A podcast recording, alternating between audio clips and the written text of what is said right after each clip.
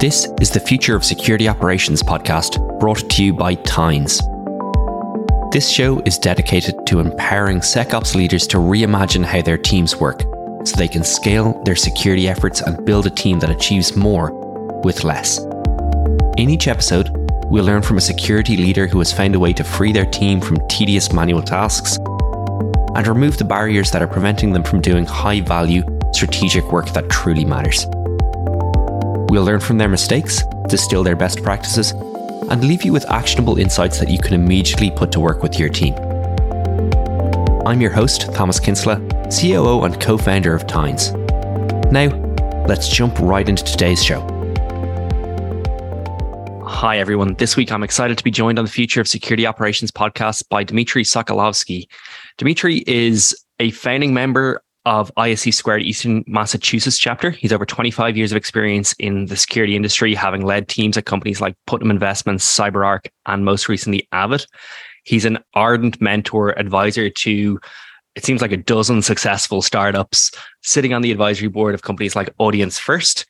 And yeah, he's a, an industry veteran. Dmitriy, it's a pleasure to have you on the show today.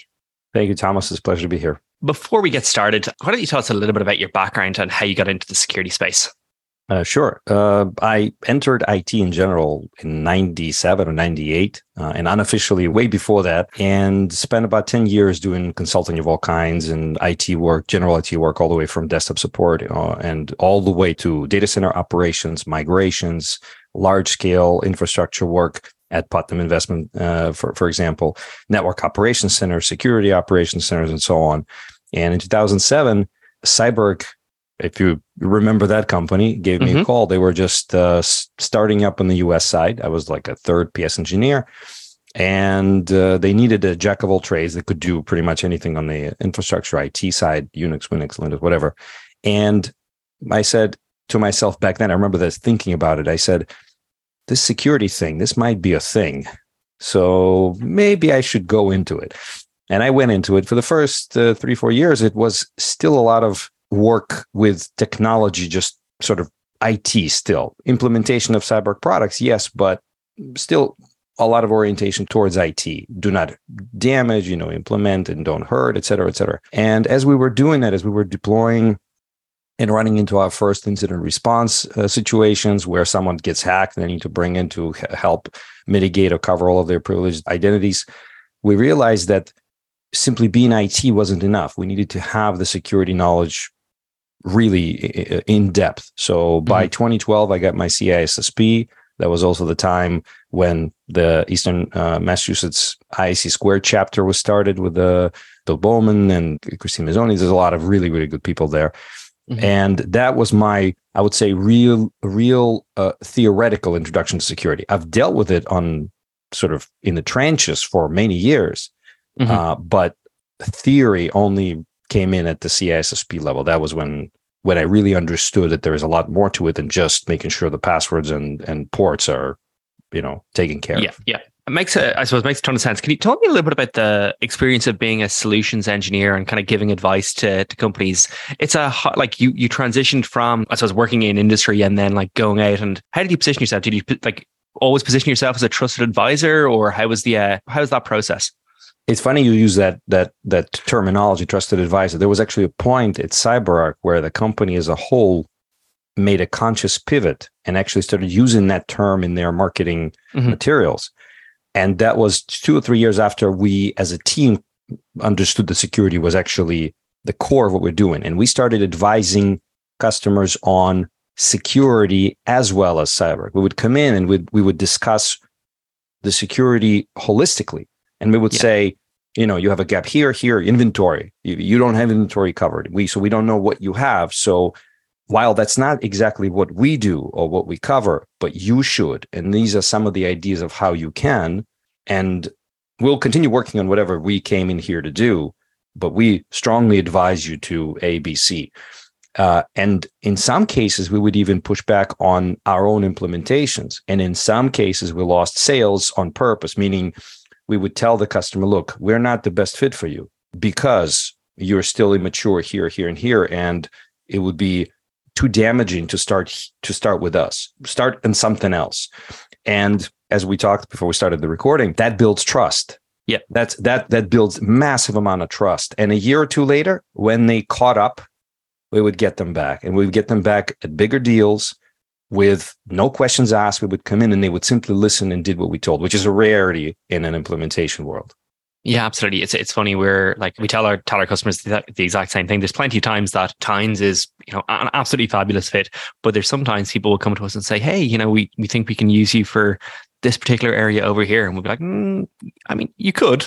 And not, like we're if you absolutely insist, we're not going to say no. But there's other tools out here, and maybe you'd be better off going and uh, going and trying those because like, you're going to get more value and you're going to see like there's other areas that you can get value out of Tines and you know come back and say hi but i'd go chat with these these people over here and it makes a it just makes the the relationship a lot stronger you actually build up a uh, you know somebody who will trust you when you say actually you should be uh, you should be purchasing this in the uh, in the future so if i'm reading your I suppose your your your career in your LinkedIn correctly, you then went to join the internal security team at CyberArk. Is that right?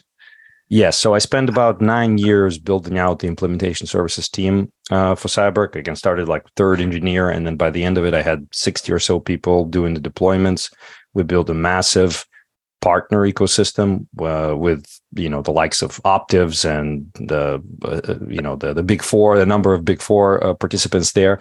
Yeah, uh, certification and training program uh, as you see it now. Uh, that was started when I, when I was still there. Uh, and we pretty much got the team to the point where it was running itself. My participation was really in okaying final SOWs and you know documentation work and really enabling the team from training perspective, from tooling. Rest was a big thing, right? To make mm-hmm. sure that engineers wouldn't be wouldn't be overused like I yeah burned made out. myself uh, uh, you know sort of overused myself in early years. And that was also the time when CyberArk started looking at the cloud right? We mm-hmm. were by the nature of the things we were doing and how the uh, the products were deployed, it was primarily on premise deployment. Even cloud virtual virtualized components were sh- not really liked for some of the more important pieces of the uh, of the environment, but cloud was not going anywhere. Right, that was that was the thing that was starting to happen, and I honestly was actually starting to look around as in leaving cyber because like you know this is yeah. this this team is is good. I don't i don't need to be here. Let me see what else i can do. Maybe do some more uh, work with tech. And cyber said wait a second. What else do you want to do? What else is there? I said well this cloud thing looks interesting. All right let's work on that. So cloud security architect uh, but ironically and now sort of that's a standard you realize that moving to the cloud isn't its own thing it's the company's expansion into the cloud. The cloud is the place where you operate in. And so it's almost inevitably my work on the product side started to spill over into the internal infrastructure and security side. And majority of the team, a security team for CyberArk was probably still is in Israel. Uh, and I was uh, one of the two people, and I was sort mm-hmm. of this unofficial information security officer, site officer, maybe you can you can call it that way. So I was doing. Uh, I was a the again unofficial team lead for the security uh, operations in on the U.S. side, and even though English is not my first language, uh, because the rest of the team was in Israel, and for them it was even less of a first language. I ended up writing most of the policies and uh, and sort of yeah. the governance and uh, compliance components uh, for CyberArk. We went through ISO uh, 27001 certification, actually recertification, and we're on our way to uh, a SOC 2 um, readiness audit when I uh, when I left the company. Nice. That's a lot of responsibility in a in a couple of years, especially for yeah, as the company moves into cloud as well you obviously weren't the person making all the decisions, but like, how did you how did you prioritize? Like, hey, this is a this is an area that we need to go into first. This is what we need to like. What was your approach to saying, you know, I'm gonna I'm gonna take this step rather than like being overwhelmed by the by the scale of it. Like the context here is the company's growing incredibly fast and it's pivoting like rapidly at this point. It was. Um, the good news is that I was there early enough to build the level of trust where if I said, I think we, should do this, this, yeah, or in some cases, or in many cases, uh, and I got to say sorry to my managers at the time, but they sort of got the brunt of it. I would just go and do things. I wouldn't even ask. And I would just bring and say, this is what I've been doing. And they're like, okay, all right. Well, I guess that's good. And we're, you know, got some, got some uh, results there. So uh, I was told look, we we're going into the cloud and we need to make sure it's secure. But we, you know, that's all we got right now. We'll go do something. And, and I, I guess it's probably because they knew that I would be that kind of person to just get that sort of general direction, like go in that direction. And then, you know, a year later, there's a city or at least a village in that direction.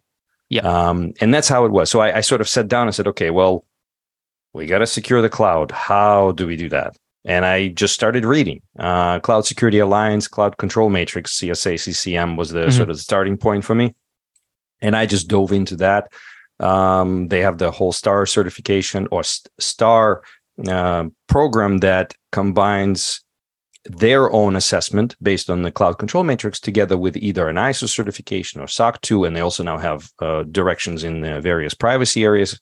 Um, and so I use that to build a cloud environment security standard what how things should be deployed in the cloud in general how to make them secure and for all the way from the beginning from documentation and design and planning all the way to minute technical details sort of as a standard and as I was doing that, the development team was also just cutting their teeth on AWS infrastructure that they use uh, underlying it.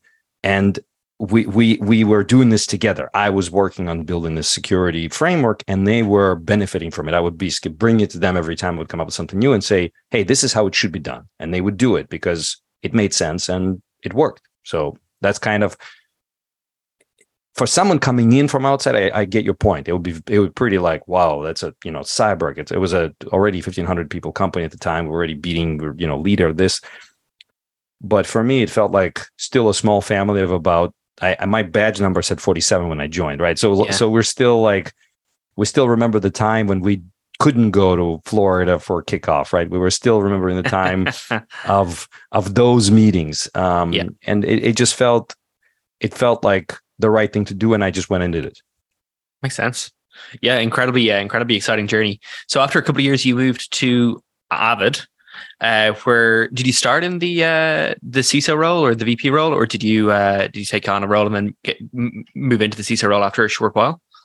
Uh, a friend of mine who was a CIO there at the time, he yeah. was poking me about we went we go back all the way to college and he was poking me he's like i need someone to do to run security you know come and help yeah. me out and i'm like no i got I, you know we're doing things here it's really interesting what we're doing blah, blah.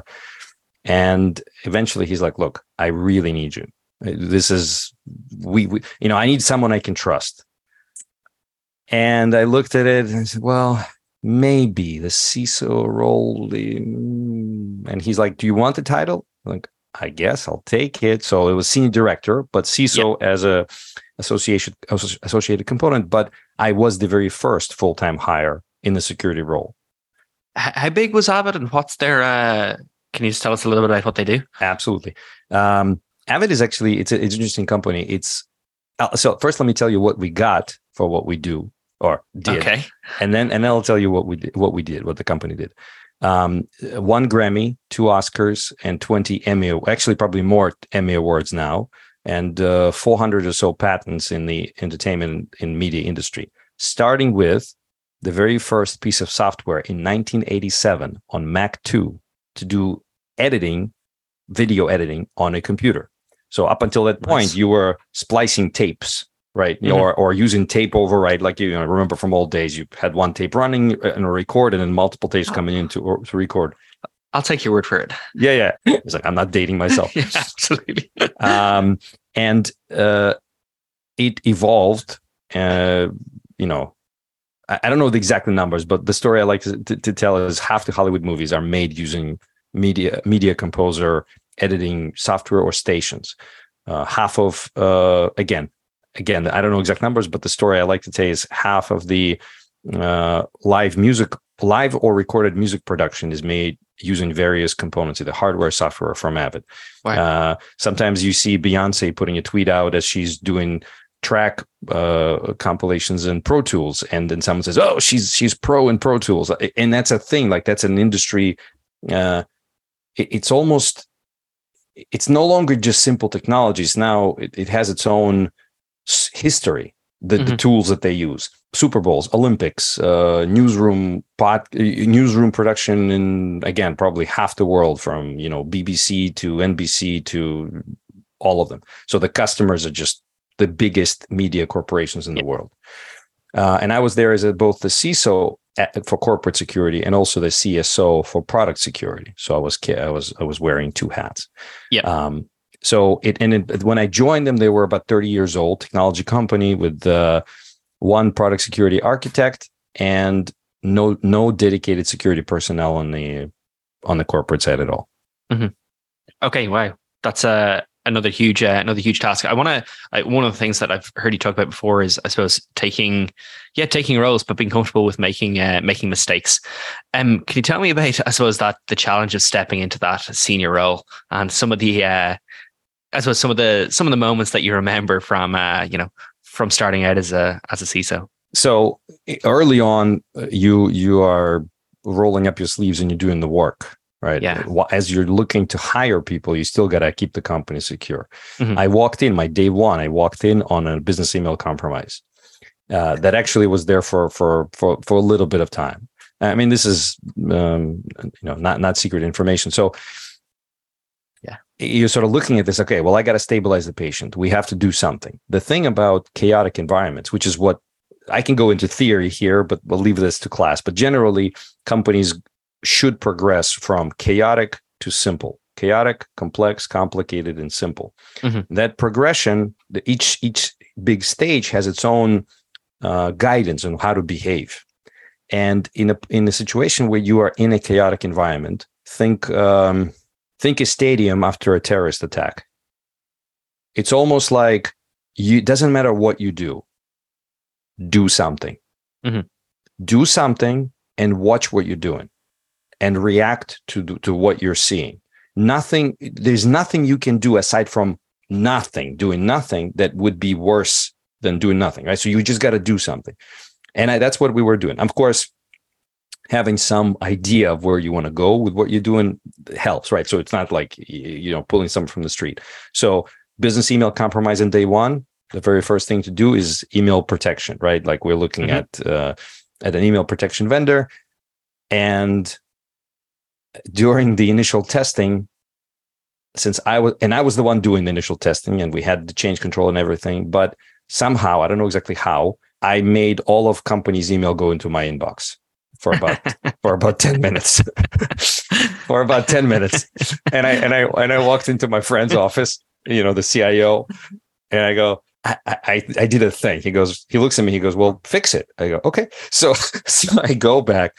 Now there was a bit of a delay in settings, right? So that 10 minutes was because as soon as I realized what happened, as soon as I saw that email starting popping in my inbox, I went and turned it off but it took about 10 minutes yeah. to to propagate. So yeah. I'm sitting there with like 700 emails in my inbox and I'm realizing that some of them are actually deal uh, um, like receipts that yeah. were supposed to go to a particular location to be recorded. And I'm starting to to sweat a little bit, mm-hmm. and so for, that's why I went to my friend. And so for the next uh, day and a half, I was basically just forwarding those emails in chunks to people and said, "Sorry, we we did a you know little thing here during change control to to secure the email. We we messed up a little bit. Everyone's going to make mistakes. Uh, yeah. It's you have to. Uh, you, if you don't think that's going to happen, you're in the wrong field. So that's number one. It, the mistakes are going to happen. Mistakes are a result of people doing something in a chaotic environment. That's what you want. The important thing is how you react to mistakes. The important thing is what you do then. Mm-hmm. And you can't freeze. You can't like that's the again coming back to nothing is the worst thing to do. Keep doing something, but mm-hmm. have an eye open, sort of continue to self assess. Is this the right thing to do? Or is this at least the likely right thing to do? Do it, see what happens. Then adjust based on the results and your initial assertion. And just keep keep rolling through that progression uh, until you're done. In um, I don't know how it is in uh, European uh, air forces, but in US they have this uh, concept called OODA loop, O O D A, observe, orient, yeah, decide, yeah. and act. And it's yep. a loop because as soon as you act, you go back to O again. It's a it's a circle. Act, observe, orient, decide, act, observe, and that's how you have to do it. It's a it, it's a loop if you look at it from the top, but if you rotate it 90 degrees, it actually is a spiral moving up or down, depending on what kind of decisions you're making. And if you miss an O, then it becomes a spiral down. It Yeah. becomes that spiral of doom. You want it to be a spiral of success moving up. I want to, yeah, like, uh, uh, so speaking of success, I want to understand a little bit more about how you, I suppose, how you measure success. So you're starting a security program, you're coming in, you're like, you're, you're, uh, it feels like a, a quick no brainer is we should probably have some email security product here, uh, which is good. But, uh, you know, when you're uh, orientating, observing, uh, making decisions, how are you, I suppose, measuring and communicating the ROI to, uh, to other leaders in the company? Uh, return on investment ROI Mhm. is a very interesting term, and it is known to CISOs, or at least used to be known to CISOs and security professionals, only as a question from finance or from from senior management, and uh, you were always stumped by it. What do you mean return on investment? Right? This isn't an investment. This is this is basic protect. I, I actually asked this question of a of a finance VP. I said, "What's your ROI?" And he looked at me and goes, "What do you mean?" Go, Well, I mean, you guys get salary. There's a budget, right? Like, w- w- what's the return on your investment? He goes, "We're finance. There's we're not measure our ROI." I go, "Well, so you're saying that you're a team that must be there for company to exist?" He goes, "Yeah." I go, "Well, why isn't security treated the same way? If you Mhm. think about it." But I think there is ROI for the finance team. There is ROI for every team, and it's just a matter of recognizing what positive influence you have on the company. And uh, then recognizing that in order to figure that out you have to figure out what the company is actually gaining in general even if you weren't here. Because if you want to measure yourself in positive things you have to find the positive things first. Define them figure them out measure them calculate them. That's not related to you just general positive things. Mhm. and then you can say okay well how am i impacting these positive things? Am i even impact am i impacting them negatively if it's a revenue generation, if this team is trying to sell and I'm actually the one walking in saying, whoa, whoa, whoa, stop. You can't do it this way. All of a sudden, you're now negatively impacting. So I wouldn't be surprised that many security teams would have negative ROI. They just, Mhm. because they're not understanding that, that there is this connection. So it took me probably two and a half, three years to figure out this connection. Now, my CyberArk days benefited me because there I was literally on the profit making edge, right? The professional services team accounted for like quarter of the revenue every year or, or something like that. Yeah. So I I understood the con- concept of profit center versus cost center. Mhm. But in security, everyone is always stumped by how do I how do I translate that email security into ROI? Mhm. And I have to give credit to Okta. They, uh, when I came, and this was again, this was my second burning place at, at, at Avid after email security was was uh, identity management, uh, multi-factor authentication, and there was no budget. Right, I came in, I had hundred thousand dollars or something like that, like that previous uh, VC. So that was there, that was it, and so I had no budget. I came in close to the end of the year, so I had to wait until the next cycle. Yikes. Okay. But we had a problem now, and I said, okay, well, let's work this through. And Okta came in, and they back then, this was five years ago, were ready for me in in in several ways. First of all, the uh, and actually prior to Okta, I would say Netskope because I went to Netskope first. Uh, at CyberArk, we were looking at Okta as well, and at CyberArk, we went to Netskope first. We looked, we needed CASB. We didn't think about uh, Okta as a component, and we came in and Steve Glynn, I remember from from Netskope, he said, "Wait a second, you you're not ready for us." Again, another one, right? Like the trust building component. Said, Yeah. "You're not ready for us. Get like Okta or someone like that." I said, "Why?" Said, well, well, you don't know what you have, identities, protection. Like you got to know that. Okay, fine. So we switched to Okta, did Okta, and what Okta did was they came in and they said, "Here is a business analyst. Spend three four hours with this person. We have this very detailed spreadsheet that goes literally minute by minute through your IT's operation." It asks you questions like how much do you pay per hour to different employees at different levels? Mhm. it accounts for various basic Yeah, it functions and roles. And it was a seven or eight tab spreadsheet. Each tab was 300 lines at least. It took a while but at the end they said look this is your roi like it said okay you're saving you would be saving sa- saving 7000 here 1400 here so on and so on and so on. All of a sudden we're looking at 300% ROI to the cost of the solution. Mhm. Then they go and they put it together in a presentation.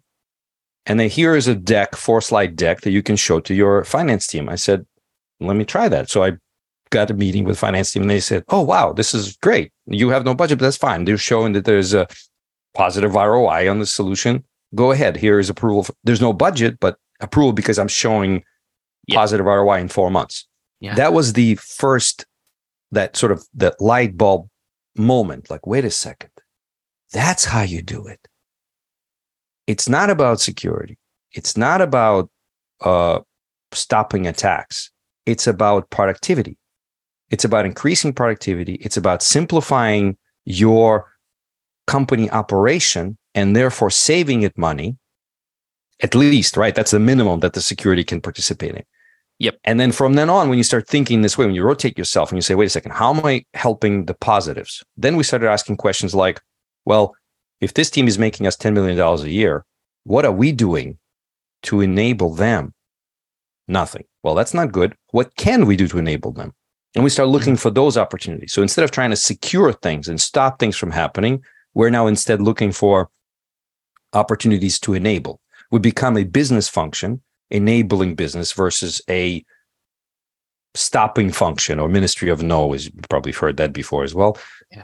Blocking people from doing things. Yeah, that's a it's a, it's a uh, an incredible answer. There's a whole lot of areas that I want to dive into. One, one that I will touch on in a minute or two is uh, I think there's a lot of security vendors that could use that uh, that lesson from Okta and take out that spreadsheet and go through it line by line and demonstrate ROI because that's uh that's a lot more effective than saying, you know, you're going to get breached tomorrow. Ugh. Yeah, that's that's is, terrible.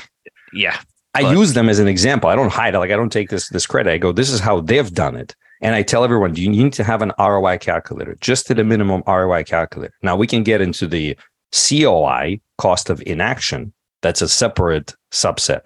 Yeah. But I, I, but even but that still smells of FUD, fear, yeah, uncertainty, yeah. and doubt for me. I'd like to concentrate on the ROI more. So we talk. I, I mentioned revenue. My KPIs, my key performance indicators to the board were at, at the very last last year at least were revenue, uh, uh, cost avoidance, and compliance, not yep. vulnerabilities, not how many machines patched, now how many machines we installed antivirus on or anything like that. Although we track those because we still want to know technically how we're how, how we're doing right. But that's not what needs to come up to the business. To the business, we need to show that we are helping business make money. And um, I actually went back and quantified it through the years, through the five years that I've been at Avid. But we were 400 to 500 ROI, well, 400 to 500 percent ROI positive every year. So if we take into account my budget, my uh, res- uh, residual risk, whatever's left after the treatment of various things that we were uh, finding, uh, and like insurance premiums, that's the negative. That's what companies paying every year to stay secure, to stay within the threshold of risk that they're mm-hmm. okay with. And on the other side of the scale is all that positive stuff that we're doing. How many deals did we help close? No, we didn't. Cl- we didn't take hundred percent of uh, benefit. We're not, we're not saying like if it's a million dollar deal, we don't we don't account the whole million. But I think ten percent of of deals that we participated in, we helped close. Right. So like if we weren't there as a team, if we weren't doing what we were doing, we wouldn't lose all those deals, but they'd probably be a little less profitable, a little more expensive for us from contractual perspective. So 10%. And my finance team again agreed with that. The second thing is how does a company spend money? Because if you spend money badly, that is also money lost, right? If you didn't make money, that's money lost. But if you overspend, that's also money lost. So how can we help not overspend? Vendor risk management process rings a bell for anyone, right? Like mm-hmm. that's a that's a primary component. If you can de-risk your vendors just a little bit, again, we count that for about 10%. So if we spend a million, we say we accounted for about 100K of that. Just small percentage. So we combine those and then we add the productivity savings. Uh, do you know how many seconds it takes to uh, take care of a spam email? You have to uh, look at it, yeah, read yeah. the top, and delete it. That's nine seconds on average. So 100,000 emails at nine seconds per, right? Like those are massive numbers. We accounted for right in the beginning was uh, 13 FTEs worth of productivity regained for the company. We count that. Why shouldn't we count that? That's mm-hmm. money brought back to the company. When someone asks, What's your ROI? You don't just say, Well, we didn't let you burn. Yeah, you could say that, but that's not, that's again, that's a FUD. You know, you could burn without us. That's not the point. You want to have a security team that is enabling you, making you money, not just stopping the worst from happening. So, so if you're um like if you're one of the listeners to, the, to, to this podcast, uh, you're probably more on the yeah, like the, the security operation side. Maybe it's cloud security, maybe it's application security. What a I suppose what advice would you give the listeners? Like, is it t- take more meetings? That's like they they've got a whole load. Is it? I suppose yeah. What, what advice would you um would you say? Like, what can they what can they do to educate themselves? So I can maybe share what what we've done in my on the team at Avid, um, yeah, to get the team uh, better prepped for this. Uh, what I told, what I always told my team, uh, was that you got to know what the strategic objectives of your companies uh, company are, and and uh, you know many many companies do that. They, this is our strategic objectives for the for the year, and, and there's never a connection from there down to the people. Yeah. So that needs to be in place. So if you're just a security, if you're a manager, that's something you can do together with the team. If you're just a regular uh, security operations engineer, you need to understand what those objectives really mean in human terms, not in the big uh, uh, company uh, vernacular, but in, in in dollars and cents, in hours, in uh, servers. What does that actually mean? That's step number one. Step number two whatever it is that you are doing or are being asked to do, you, not someone else, but you have to be able to explain to your parents or a fifth grade uh, student how what you do positively impacts those strategic objectives. That's so this is sort of a simple one. A more complex one, if you want to go further, and and this is a this is a, a, a progression First year, you just do this. The second year, because if you've done this one year at least, now you have some correlation. The second year, you start asking a little bit more in depth questions. What things that we do are positively impacting revenue? What things that we do are positively impacting spend? And what things that we do are positively impacting compliance? One of those three things. If there is something you do that you cannot tie to either one of those three, or one of the strategic objectives for the company easily you need to you need to rethink that and you need to sort of be have the have the courage to bring it up within your team at least and say look i'm not sure what value i bring what value do we bring and sometimes team the whole team can might not be able to answer that and yeah. when that happens they're not motivated no value is being created really and it's this disconnect. It's the know, working in a silo over there. These are just the guards sitting at the fence. Is is how they're treated and also how they feel. So if you're looking for that one piece of advice, get your day to day tied directly to the company's targets and goals. I think that's uh that's good advice for anybody, not just uh, not just people working in working in the security space. Shockingly, right? Uh, yeah. Um. So when you're thinking about, I suppose when you're thinking about your next steps, but when you're thinking about like security right now, uh, how do you think it's going to change in the next few years, and how are you? Yeah. You know, what, what, are you planning to? Uh, what are you excited about? Um. Well, I have a dream uh, of this industry changing its name. Okay. I, I so I, I already call it industry formerly known as cybersecurity. Uh, I think that cybersecurity or security of a of an enterprise is a byproduct, not of our work, mm-hmm. but of a push to simplify. ISO has 27001 standard. We're all mm-hmm. familiar with it. Um, not too long ago, they came up with a new standard, 33000, the risk management standard. And in there, they have an, uh, a newer definition of risk, not threat, multiplied by vulnerability or some form of that. Their definition of risk is uncertainty impacting an objective. Uncertainty. If you don't know something, then there is a risk from that. Something might happen that you're not familiar, not ready for. Now, where does uncertainty come from? Leading cause of uncertainty, uh, not knowing, is when something is too complex. Complexity is the leading cause of uncertainty. So, the leading cause of risk for an enterprise is complexity. And look what's happening with technology today. It's not becoming simpler, it's becoming more complex. every interaction between two pieces of technology is a comp- complex uh, place. Mm-hmm. And when you when you talk about a business process, you pick any business process in the company, one of the top 10 core processes or any other, it's usually 30 40 steps. Mm-hmm. Within that within that flow, there is maybe five, six, ten different applications. They're all interconnected. There are things flowing back and forth. Every single step adds complexity. It's it, and it becomes uh, exponentially higher as you move down the path of, of, every business process. And there are multiple business processes in the company. Mm-hmm. So if you can simplify any one area, you are now de risking it. So at the end, cybersecurity should be a business complexity management function, not a cybersecurity function. If I can simplify my business enough that I will know everything, there will be no negative risk. Of course, when you get to that point, you also lose all value, ironically, because you know what the, the uncertainty has two, has two types. There's risk, that's negative uncertainty. There's opportunity as well. Opportunity, yeah. exactly. Positive uncertainty is opportunity. You can't get rid of uncertainty. You have to have it. Yep. But you end up with this as complexity grows, positive, the mm-hmm. opportunity mm-hmm. grows, but so does the risk. And the cybersecurity team is there to build the floor below which negative uncertainty won't come, won't, won't drift. That's what it's about. It's about managing business complexity, not removing it, not preventing it, but managing business complexities and helping business identify their own complexities and helping business make good risk decisions eh, with those complexities.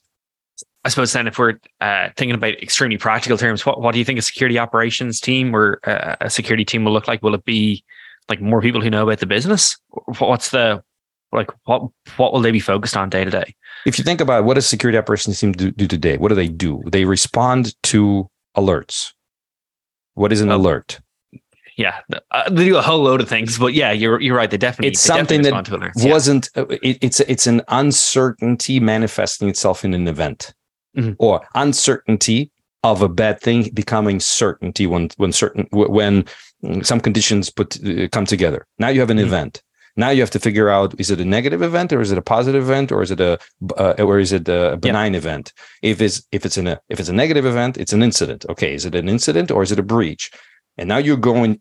What you're doing is you're removing uncertainty, but in a very surgical way. You're coming to a point where you know everything about this event, Yep. So you can judge whether it was now not it was. Now you're talking about the past. Now you're sitting there basically looking at results of an uncertainty manifesting itself after the fact.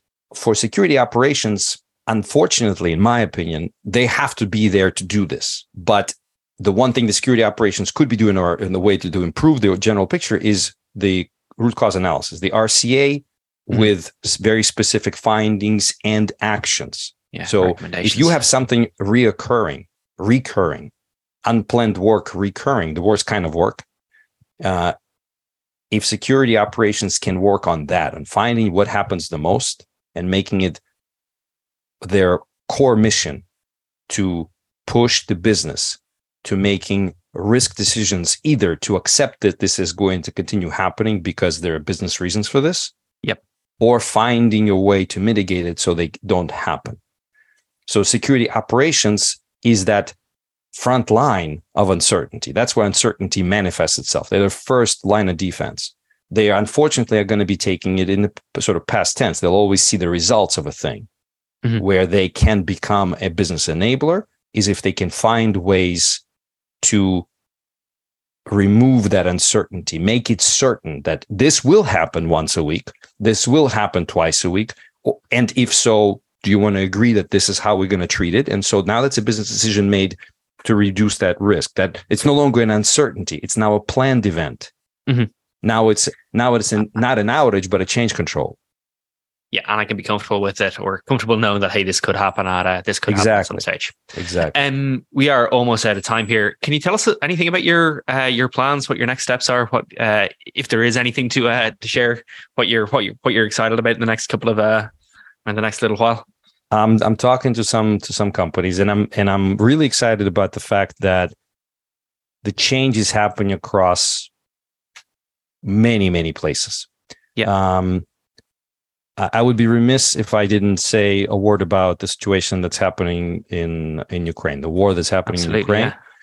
Yeah. Uh, it is a manifestation of uh, what we are going to be facing across the globe uh, because we evolved in the way we fight. Uh, mm-hmm. we moved up from generation three warfare, which is an army against army.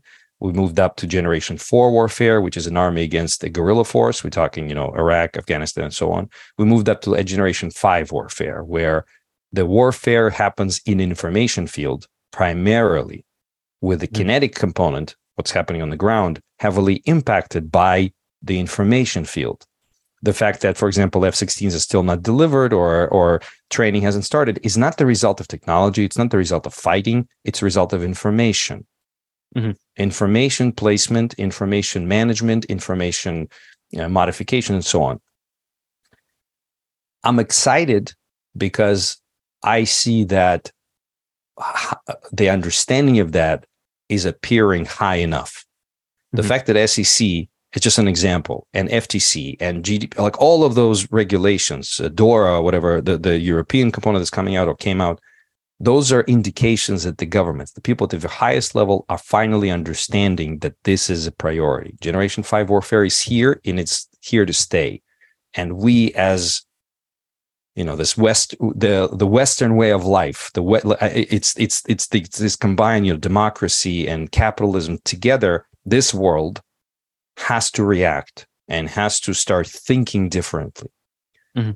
And that's exactly where what I was talking about from RI perspective gets to marry that. The understanding that it needs to happen, but also living in a capitalistic world, we need to make sure that it's profitable. And mm-hmm. we can. And so I'm excited to see how these two things will be coming together, both in Ukraine after the war and all over the world mm-hmm. from now and into the next 20, 30, 50 years, um, how this is going to evolve. AI, as it's happening now, is this whole other thing that can help both help and and and and and cause issues. But I think that with this understanding, we can be much better equipped to use it for good more than than for for bad. Unfortunately, we are out of time. But Dmitriy, this has been a, a pleasure. Um, if people want to follow your journey, what's the best way to do it? Just find me on LinkedIn. I'm uh, I'm starting to get back into the groove of things and posting again. Uh, it, it, took some time now that the uh, you know on the exit uh, for from Avid, um, but just fi- follow me on LinkedIn. Brilliant. Well, thank you so much for uh, coming on, and I hope we have you on again at some stage in the future. Thanks for Anytime. joining us. Anytime. Thank you, Thomas. Thanks. Thanks for listening to the Future of Security Operations podcast by Tines. If you enjoyed today's show, please do us a favour and leave us a review on Apple Podcast or your preferred podcast platform. For additional episodes, visit tines.com slash podcast. And if you'd like to learn more about how Tines automation platform can transform your security operations team, visit tines.com. Thanks again, and I'll catch you on the next episode.